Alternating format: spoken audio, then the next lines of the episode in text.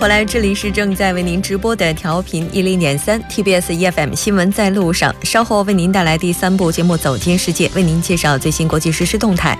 今天的新闻放大镜板块将探讨韩国特殊目的高中与自治型私立高中的存废之争。那今天的主题，我们将和邀请到的来自首尔观光高级中学的郑在弼教师，以及燕南高级中学的郑显模教师进行讨论。当然，新闻放大镜板块也期待您的参与。那参与我们的节目，您可以发送短信到井号幺零幺三，提醒您每条短信的通信费用为五十韩元。那您也可以在我们的官方留言板或者是 SS 上进行留言。为您介绍一下节目的收听方式，您可以打开收音机调频一零点三，也可以登录 TBS 官网。三 w 点 tbs 点 c o 点 kr 点击 efm 进行收听。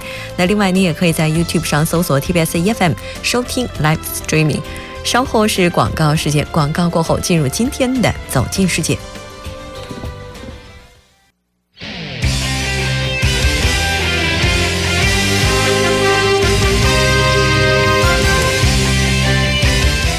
走进世界，为您介绍最新的国际资讯，带您了解全球动态。今天跟我们连线的是记者夏雪，夏雪你好，吴哲你好。那很高兴跟夏雪一起来了解今天国际方面的主要资讯。先来看一下第一条。好的，第一条消息呢是一条非常让人心痛的消息，就在当在伦敦时间六月十四日凌晨，英国伦敦西区一栋二十四层楼高的公寓发生了火灾。大火连续焚烧了十几个小时，目前已经造成了十二人死亡，而且这个死亡人数可能将不断的攀升。嗯，是的，没错。那这条消息我们在昨天的新闻当中也简单的介绍过了。那不知道截止目前为止调查的情况怎么样了呢？目前的话，这个起火原因还是没有查明。目前可以从这个报道上来看的话，这座公寓可能是四楼最先起火的，然后迅速蔓延。而且这个楼内，据这个报道称，可能有几百人，且多数人正处在睡梦之中。当这个消防队接到火警电话之后呢，就迅速赶到了现场，出动了四十余辆消防车，约有二百名消防员参加灭火。他们目前从这个大楼内救出了六十五人。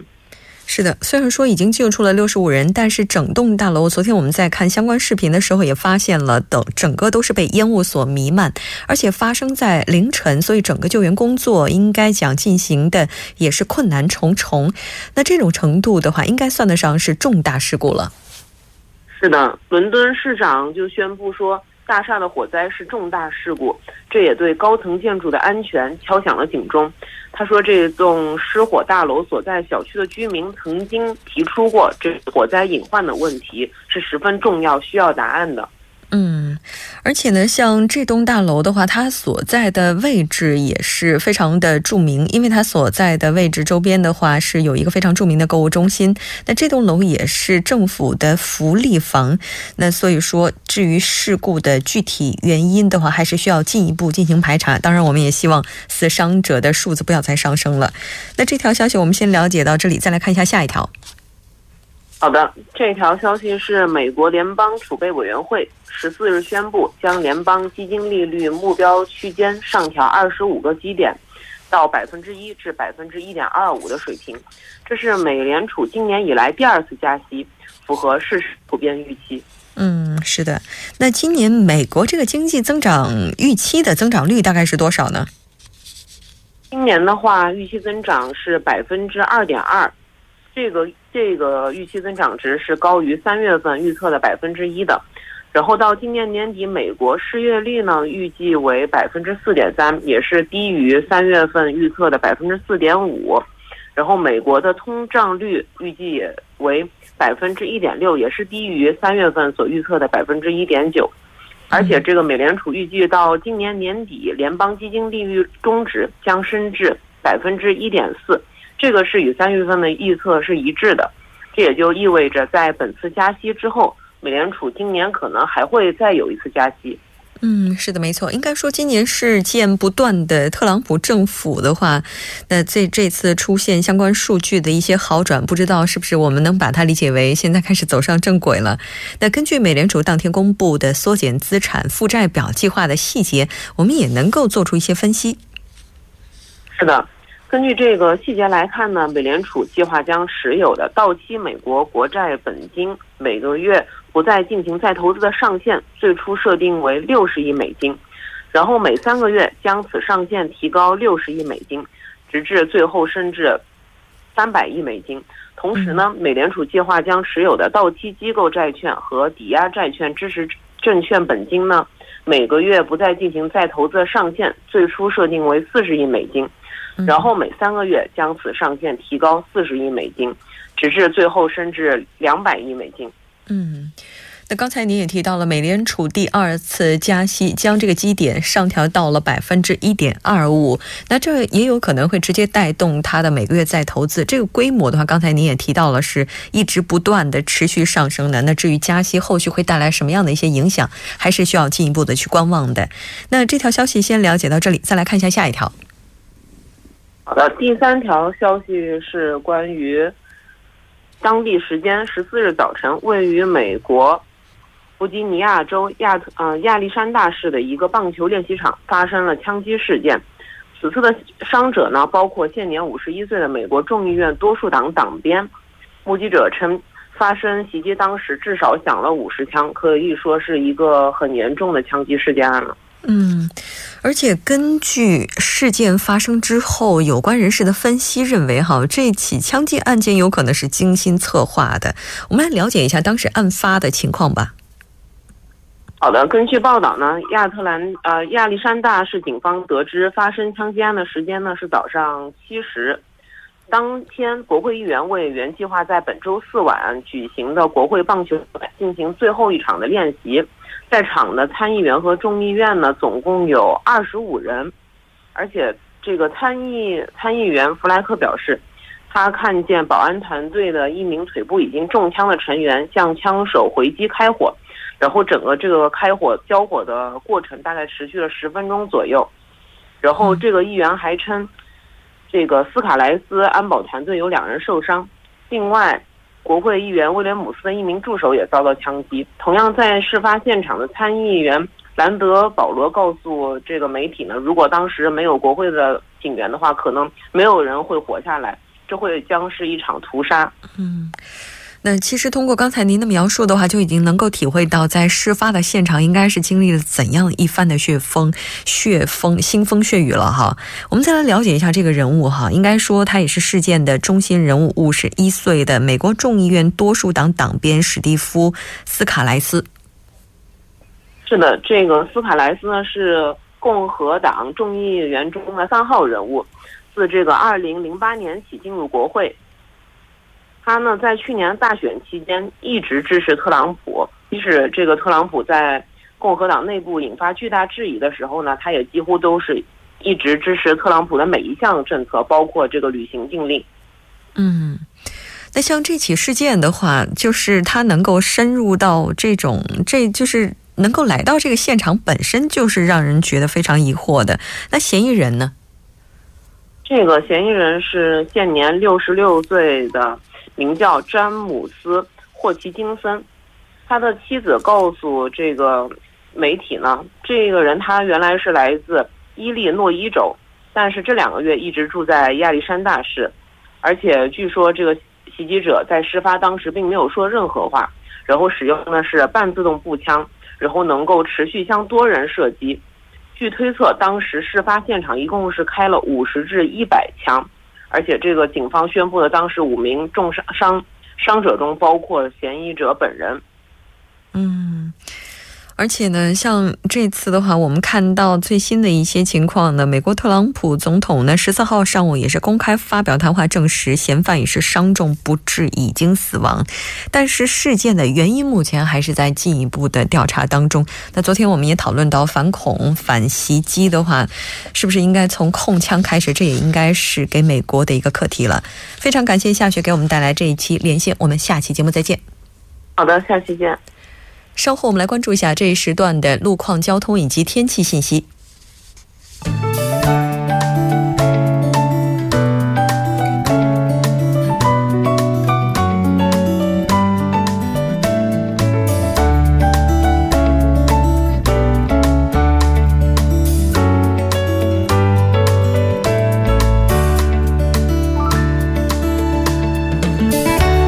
晚间七点十二分，这里依然是由影月为大家带来最新的首尔市交通及天气情况。那在这里呢，还是要播报两条因道路施工而临时管制的通告。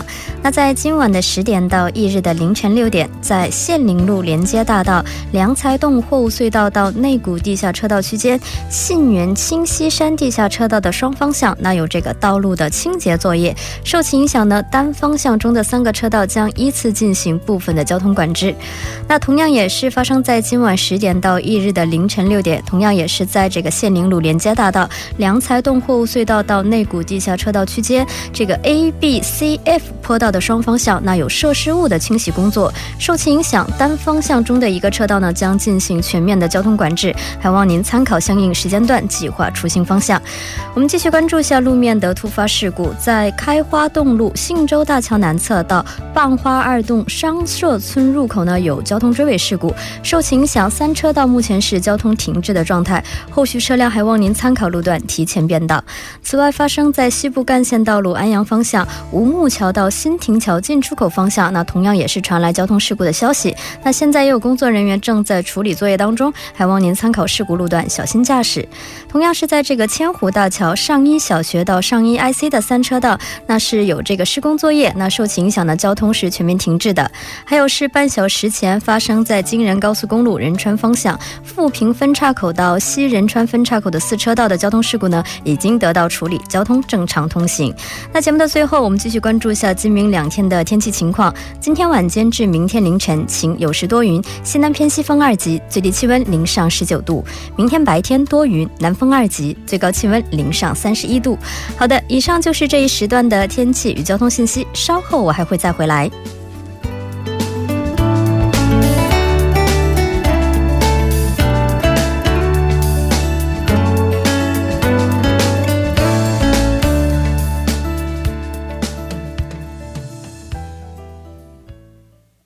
好了，欢迎回来，多角度、全方位为您深入剖析韩中两国实时热点焦点，为您带来不一样的听觉盛宴。那今天我们要聊的话题是探讨韩国特殊目的高中与自治型私立高中的存废之争。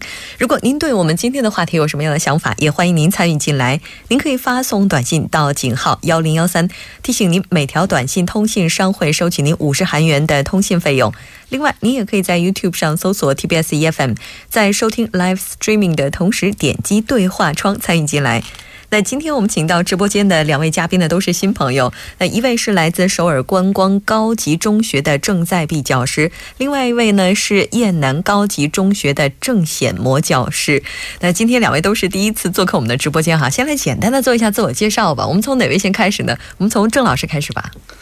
大家好，我是在首尔观光高中呃中文教师郑在碧，很高兴今天做客 TVS 的新闻放大新闻放大镜板块，谢谢。哦，啊，说的挺好的，欢迎欢迎。那您呢？啊，观众朋友好，两位好，呃，很荣幸到这边来跟两位一起讨论。呃，我是我的姓跟前面的这个郑老师一样，也是姓郑，叫郑显模。对，我也发现了。目前在首尔瑞草地区的燕南高中教书，教中文。那等会儿节目的时候，我怎么称呼两位呢？两位都是郑老师哎。还是前面的那个老师比我大一点，所以啊，大郑老师、小郑老师，对，差不多。你已经直接开始 想让我叫他老郑老师了。好了，今天就拜托大郑老师以及小郑老师来跟我们谈一谈这个问题哈。那其实呢，关于这个是不是要废除特殊目的高中的问题，这个讨论已经很长时间了。那包括今天的话，我已经看到了，就有一条消息啊，就是在京畿道地区以及在首尔地区的话，可能已经要着手去进。行了。那我现在看到的最新的这个最新的这样的一条消息，就是在大概这个在首尔市教育厅啊，大概是在今这个月二十八号的时候，就可能会拿出来一些具体的方案了。然后在京畿道地区的话，可能会从二零一九年。开始进行相关方面的一些改革了，就是这个它已经有一个具体的日程，可能马上就要出来了。所以说，这个改革到底会朝什么方向去发展？到底是废了还是去改呢？现在还没有一个定论，但是已经开始有一些眉目了。所以咱们今天呢，就是来对这个问题进行讨论一下，也希望我们今天的讨论能够对接下来的改革造成一定的影响，或者说给就是相关的一些人士一些启发。所以我们今天是任务重大的。的哈。先来看一下，了解一下韩国这个高中教育系统它的构成到底是怎么样的。其实我刚来到韩国的时候特别晕哈，因为我觉得韩国这个高中的类型特别多，特别的复杂。我们来请大正老师介绍一下吧。呃，韩国高中学校的种类归为四种啊，四种这么多。嗯，一般高中，嗯，特殊目的高中，自治型高中，特型化高中。嗯，呃，特殊目的高中再按其目的来区分，嗯，就是外国语高中、国际高中、科学高中、艺术高中，还有体育高中，嗯，master 高中，嗯？最后一个是麦什么？Master 高中匠人，啊？就是专门职业的对对对对，职业高中。呃。然后继续还有呢？呃，因为因为这些呃、嗯。特目高，嗯，要通过一定选拔过程，所以跟一般高中比起来不好进去。哦，对，特性化高中是试着以培养特定行业人才为目的而设立的职业学校。嗯，自治性高中呃分公立、私立两种。嗯，我们通常说的是自治性高是私立的。嗯，自治性高不要呃一开始不受国家的财政支持。嗯，就依赖学生的学费，而且不受国家的任何干涉，教育课程以及运营方式都由学校自己选择。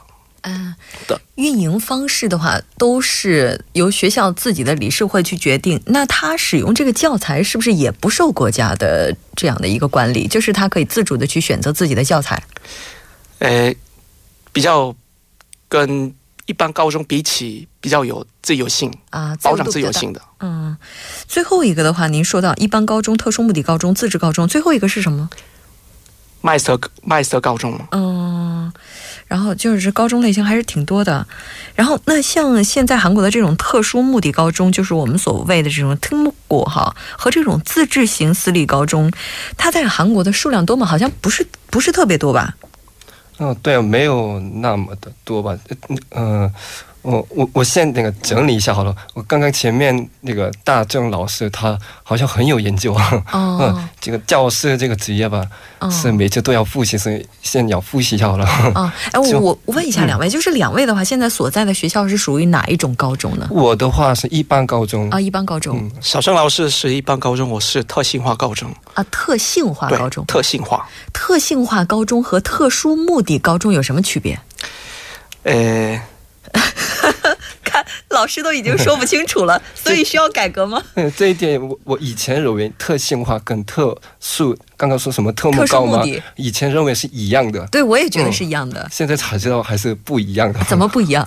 好像是呃那个特性化高中里头，基本上是什么那个职业性的啊，还有那个啊特目高的话，什么学语言啊，还有学科学啊，好像差不多这样吧。目的不一样。嗯，对，啊，就是所谓特目这种特目高是要上大学，啊，嗯特性化高中是要找工作找工作，啊，职业学校的。啊，那所谓这个特特性高的话，它应该就是指的我们就是在中国的话，我们叫这种职业高中对对对，嗯，差不多啊，职业高中。所以特殊目的高中的话，就是名牌高中，对吧？差不多，也基本上可以这么说的吧。啊 好像在韩国的话，想要进特殊目的高中是很难的。听说要有什么材料审核呀，对材料审核完了之后还要面试啊对什么的。一般一般高中就没有这些过程吧？基本上是没有，就是我们家就在这附近住，我就能报名对，啊。哪怕你们这个学校特别有名，我只要买到这儿的房子就可以来，嗯、对呀、所以房价就贵啊。嗯，对对，就这样。嗯名牌学校旁边的那个，啊对对，很贵。啊，特别是那种大学的那种附属的高中啊什嗯，么的。对啊，哦，哎，那这种特性高中的话，它的分数啊什么的，会不会也很高啊？特性化高中也是一种，里面有里面有存在学校排名，哦所以呃，著名特性化高中也有存在。啊，好像在韩国的话，因为之前看过一个数字，说在韩国的话，像这种大学生就是大学毕业的人口是非常多的。那也就是说，大部分的人还是会上一般高中或者是特殊目的高中，然后上大学，然后到特性高的这一部分学生的话，似乎不是特别多。呃，本来目的是特性化高中毕业的学生嗯，要找工作，对，要就业。但是现在特性化高中的学生也要上大学，啊，就是在韩国的话，现在这种特性化高中的学生，他们也是可以直接报名考大学的。对，嗯所以一般高中、一般高中毕业的学生也要上大学，特目高中学生也要上大学，特性化学生高中毕业的学生也要上大学，那不都跟一般高一样吗？改了。这就是学生学校排名化的现象吧。嗯，啊，当然我们在这儿是开玩笑啊，并不是说这个，因为他们的目的都是为了上大学，所以要改。那政府的话，希望改革的肯定是有一些更深层次的原因，比如说它可能会存在一些教育公平性的问题啊，再比如说其他的一些可能引发的这种学区房的问题，知道学区房吧？就是在学校附近好学校附近的这些房子，房价特别贵哈，叫学区房。那像韩国的话，好像这种特殊目的高中啊，还有这种自治高中，它好像不是一开始就有的吧？是吧，郑老师，小郑老师？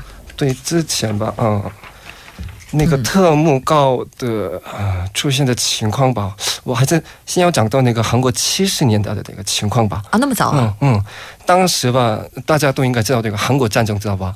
嗯，哦，知道，那个韩国战争之那个结束最后，韩国什么都没有，全废了。一片废墟。对对、嗯然后到了那个七十年代，差不多七十年代，嗯就恢复到那个比较正常的呃气氛。嗯呃当时这个这个韩国呃呃需要那个经济上的快速发展。嗯呃不过当时呢，没有韩国没有呃可以培养出这种适当呃人才的机构，所以那个到一九大概七七年吧，当时那个韩国教育部呃决定了一个改定的教育法。按照这个教育法令，就基础上就出现了那个特殊性的高中。嗯、当时的话呢，这个特殊性的高中是那个职业性的那个特目高，然后到了八十年代就慢慢开始，呃，现在那个最近新闻上热门话题的这种特目高了。第一个出现的是在那个京畿道那边，嗯，一九八三年，在京畿道的一个机构叫呃科学馆。嗯、京畿道科学馆那边呃设立了一种附属性的学校，嗯，然后特目高当中的那个外高的话呢，呃，非正式的话，呃，一九八四年在首尔出现了一所，然后，呃，一九九二年的话，呃，教育部正式那个认定了现在这种外高。然后特么高里头还有一种叫国际高中，对吧？对那个呃，那个国际高中的话，出现的呃对比较晚一些了，就一九那个一九八八年啊，一九九八年在呃那个釜山，在那个釜山出现了一所学校，釜山先出来的。我以为像这么流行的，应该是从先从首尔地区先流行，还是在釜山。啊。可能这个釜山的话，跟当时这个日本比较近嘛，有很多日本的公司当时在釜山，然后开设分公司，可能是这股热潮带起来的。嗯，那也就是说，最开始韩国也是没有特殊目的高中的，它就是从职业高中开始，然后演变出来什么科技高、嗯外高、什么艺术高、体育高等等这样的。嗯那它最开始设立的原因是什么呢？就为什么要设立这些？就是设立的原因吧，就一般高中嗯。其实让他们好好学习，考大学不就行了吗？嗯，当时好好像刚刚我哦不好意思，刚刚讲过吧，嗯。当时那个差不多八十年代、七十年代那、嗯。那个时候，就韩国那个、呃、举办奥运会，对吧？嗯。那个啊举办奥运会，对，嗯，那个时候，缺外语人才哈。嗯，对，然后所以就，呃然后让这个高中生也能够把外语说得很好，然后能够把他们投入到这个对，实战上去哈。小郑老师现在还紧张吗？对啊，还是还是紧张，看得出来了。因为这个精英教育的需要吧，嗯，精英教育好呃精英教育。啊，精英教育这个词用的好。那所以我觉得这可能就是很多人觉得不应该存在特目高的原因。就凭什么他高中的时候就被认定是精英呢？大正老师已经回答不上来我的问题了。哎，我想问一下大正老师，现在您所在的学校应该是这种特性高中对吧？然后，呃，那您教的主要是中文，我就特别想知道，就是在这种就是跟职业有关的学校当中啊，就是学外语的这些学生，他们外语水平真的很高吗？现在正在听节目的有您的学生吗？呃，不知道哈。我的学生在听啊，真的，对，我们没告诉他们吧，因为我们学生里面、呃 中文好的很多。对，甚至有中国国籍学、中国国籍的学生也有。哦，就是班里面大概就是，比如班里有几个学生呢？大概不到三十个学生，不到三十个学生，然后中文大概 HSK 大概在六级以上，就是完全无障碍跟中国人交通呃可以进行沟通的孩子大概有多少？两到两到三个人左右吧，啊，这是比较高的比例还是比较低的？这是比较高的吧。比较高的嘛。那一般高中，小郑老师，您学生当中大概这个比例是多少呢？一个班级现在差不多二十多个学生，然后中国籍的学生的话，一个学校差不多不到十个，不到十个。然后有那个留学经验的学生的话，好像差不多两三个左右。啊，两三个左右。基本上是都在韩国生活，然后到高中才开始学习这个中文的。哎，你看这个特性目的的高中，还有就是一般高中的话，会讲中文并且中文很好的这个比例也差不多了。哎，所以这是不是也是改革的原因？哎，我真的不是政府的代言人啊。这应该一般高中比起嗯，一水准不一样吧？因为我们嗯会讲中文的一到三个学生是中国国籍或是在中国哦，至少三年以上留学的学生。对，所以还是有差别的。到底哪些差别？我们稍事休息过后再来聊。